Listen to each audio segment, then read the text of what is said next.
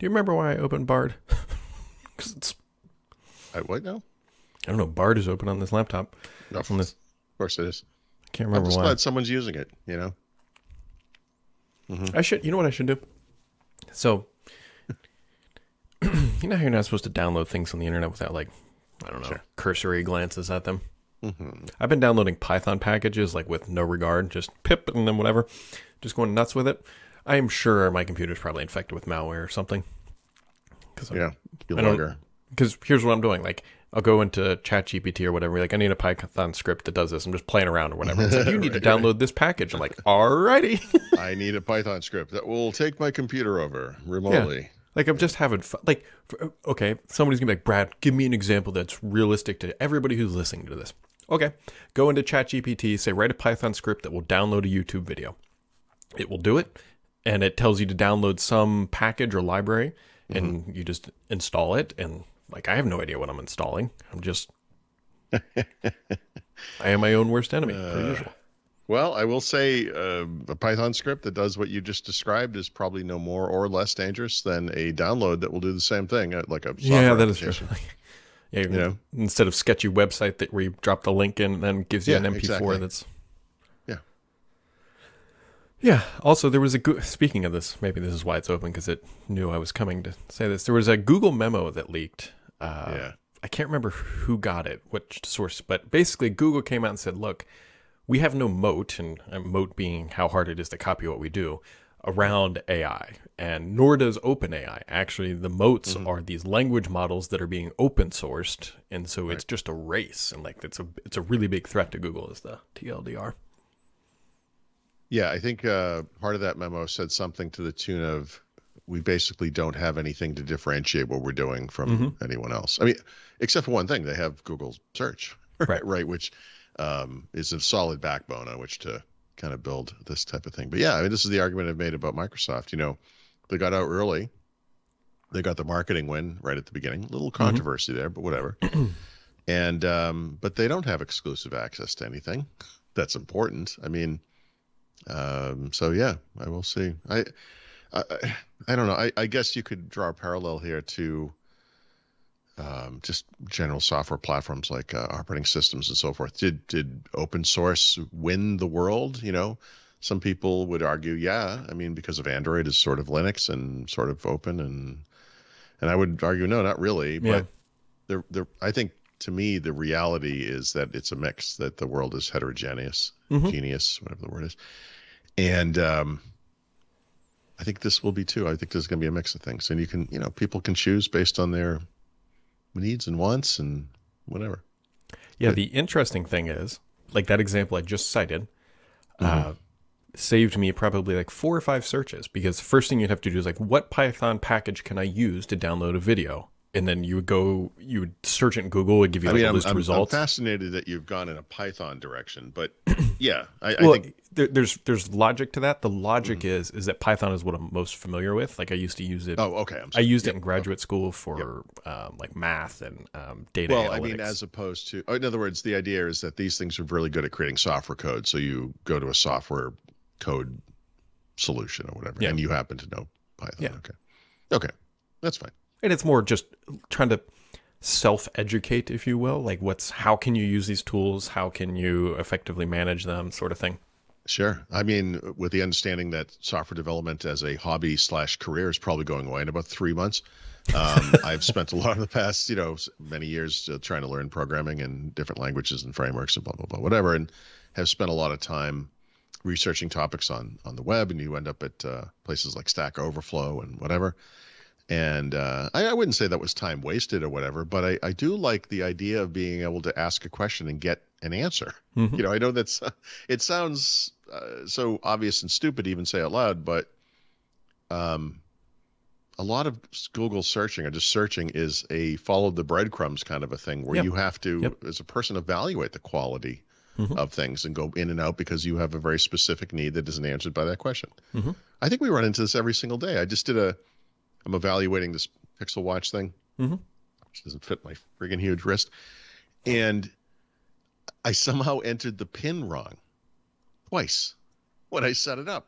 So I went to enter the pin and it was error, error, error. And then it made me wait 28 seconds. And I was like, oh God. So first I had to figure out, well, first I searched like, how do I, how do I change that? Right. You have to be able to get into it to change it. You, like, okay.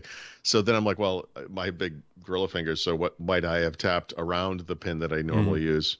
And I finally figured it out. I figured out the wrong pin, but you know, what I just described is it's look, it's not, it's not like I spent days on it, but I mean, I just want the answer and I want to move on. I want to get moving here, you know? So, I mean, maybe this is that alone, I is a step, you know, it's a good, it's a good way forward. If it right. right. Yeah. Right. I think we all, I don't think anyone questions things. We do these things and we're like, you know, it's look, if you're going to spend three weeks in Europe, you, you should maybe buy some books and watch some videos and read yeah. some websites and do some research. Absolutely. But if you're just trying to get on to the next thing, don't you just want the answer? Yeah. So one of the interesting, well, there's a lot of interesting things. There's, I'm not familiar with this company, but apparently it's big. It's called, I think, Chegg, like C H E G G, and it's a, yeah. uh, I think it's like a student like study portal, like homework assignment thing, and they're like student teacher, or I don't know, whatever. But it's just I literally getting wrecked. just looked at this for exactly the same reason as you're about to describe. GPT is just wrecked their business because. Yeah and they you can just go to GPT and be like, "Here's my math problem. Explain to me how this is done," and it quite literally will explain and walk you through word problems. It's fantastic for that. So here's the debate on this, because depending on your, I don't know, ideological bent, maybe uh, you may mm-hmm. feel differently. Uh, you, in other words, w- this is actually it's like the family, it's the Family Guy routine, the positive and the negative, right? Yeah. Which one do you see? Um, do you see the positive of someone being able to get the answer they need in a much more frictionless and probably cost-effective way? Or do you see the loss of jobs and the loss of a business? Right. and do you you know because both of them are true. And what's the net benefit? You know do, do we uh, mourn the loss of cars or um, horses and carriages as a transportation source because the car was invented? Um, you know i don't know. I mean we but every single time something like this happens that's going to be the debate. And that's i think unfortunately or whatever is the story of technology in every in all of its forms there's it's it's not just a benefit, you know. Yeah. But do the benefits outweigh the negatives? You know, I see both sides of it because I right like I feel that AI and where we are headed is only consolidating more power within the few select companies who have the capacity to build up models and do everything.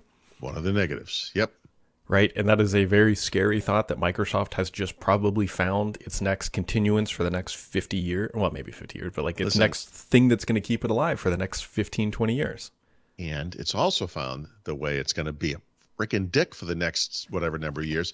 Exactly. Because I have spent the past, I don't know, 10 years arguing to anyone because you you read you meet this resistance out in the world. I'll never use that because it's Microsoft. You know what's the problem with Microsoft? I don't like what they did in the '90s. It's like, guys, geez, like get over it. Like it's a different company now. But is it? Yeah, I was you know, I was about to say uh, uh, the past 12 months makes me feel like. Hmm. Well, I mean, in the sense that can do people really change, or are they always the same little dark individual that they really are? Yeah. Or you know, can companies change? I don't know. I mean, I I don't know literally, but um, we have the news this week that Microsoft is going to force people who use uh, Outlook, but I don't know if they mean the yeah. new Outlook or every Outlook. I don't know. A- and Teams to when people click on links, web links, it's going to open an edge no matter which browser you chose. And it's like, I, didn't we fight this battle? you know, and we're, we're, look, they did it in Windows 11. They're going to do it in these applications. I mean, when does it end? The answer is probably never. This is another slippery slope example. But more problematically, this is Microsoft behaving in the same I don't know, protecting a monopoly thing. Even, even though you know we can argue monopoly, whatever, but protecting or trying to uh, advance a, a, platform through bundling or whatever you want to call it. Mm-hmm. Well, it's I think just, they also look at it too from they say, where is the regulatory, you know, the governmental pressure coming from? It's coming for app stores. It's coming for privacy. Apparently, it's coming for cloud gaming potentially. You know where right. it's not coming for anymore, Paul Thurrott from Microsoft?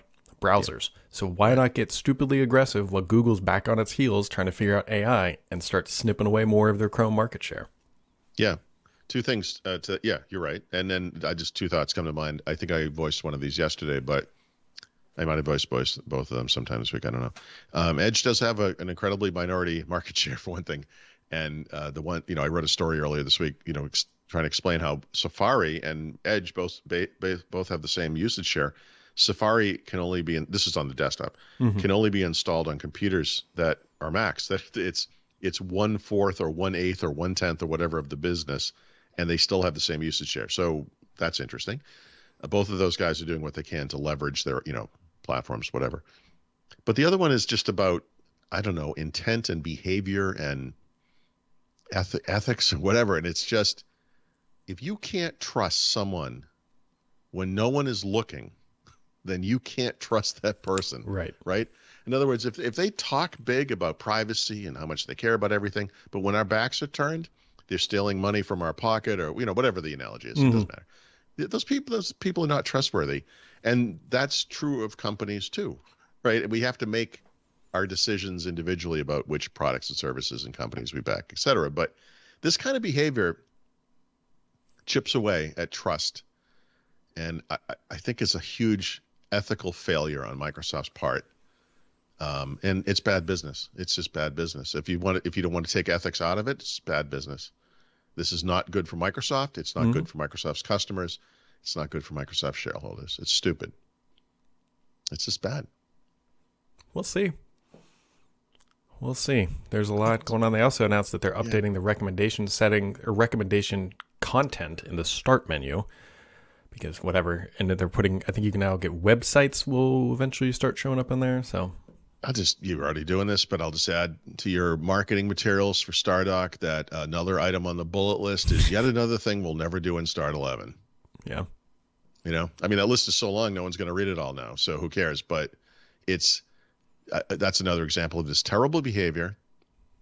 Um, and I, I don't know. There's there's levels of things that you can do that's terrible as a company, and there's levels of things you can do to kind of obviate that, right? So if you Mhm. say Microsoft as a company has to do something like this for some reason, okay, whatever. A, let me turn it off. That's the first level. And the second one is respect my setting yes, and that. keep doing that thing. Don't keep asking me, and don't when I go to a different computer just redo the thing you were doing before. Um, these are not technologically challenging problems, but they choose not to do them. And yet another example of them just being terrible. And it's just, I keep coming back to it, and it's getting frustrating. And I, I'm not quite at the level of like 1999, Paul, where I was like, break this company up and scatter its remains to the winds. Was literally my opinion of this company Mhm. but it is becoming a big problem and it's a slap in the face because we thought they were better than this Yeah, or with, that was behind us or behind them. yes but that's right. It would be you know i, I always use this horrible example. It's like um, uh, it's like saying i'm never going to go to germany because you know world war ii and it's like guys that was like 75 years ago. You got to get over this. But I, I'm, I'm, I could be wrong. I, I it's like riding a bike. I don't know. I, what is it? I don't know. What Yeah. goes around comes around. I, it's back in fashion. I, what are we talking about? I don't know. I'm struggling with this brad well, you got the weekend to think it over. Yes. I'll obsess.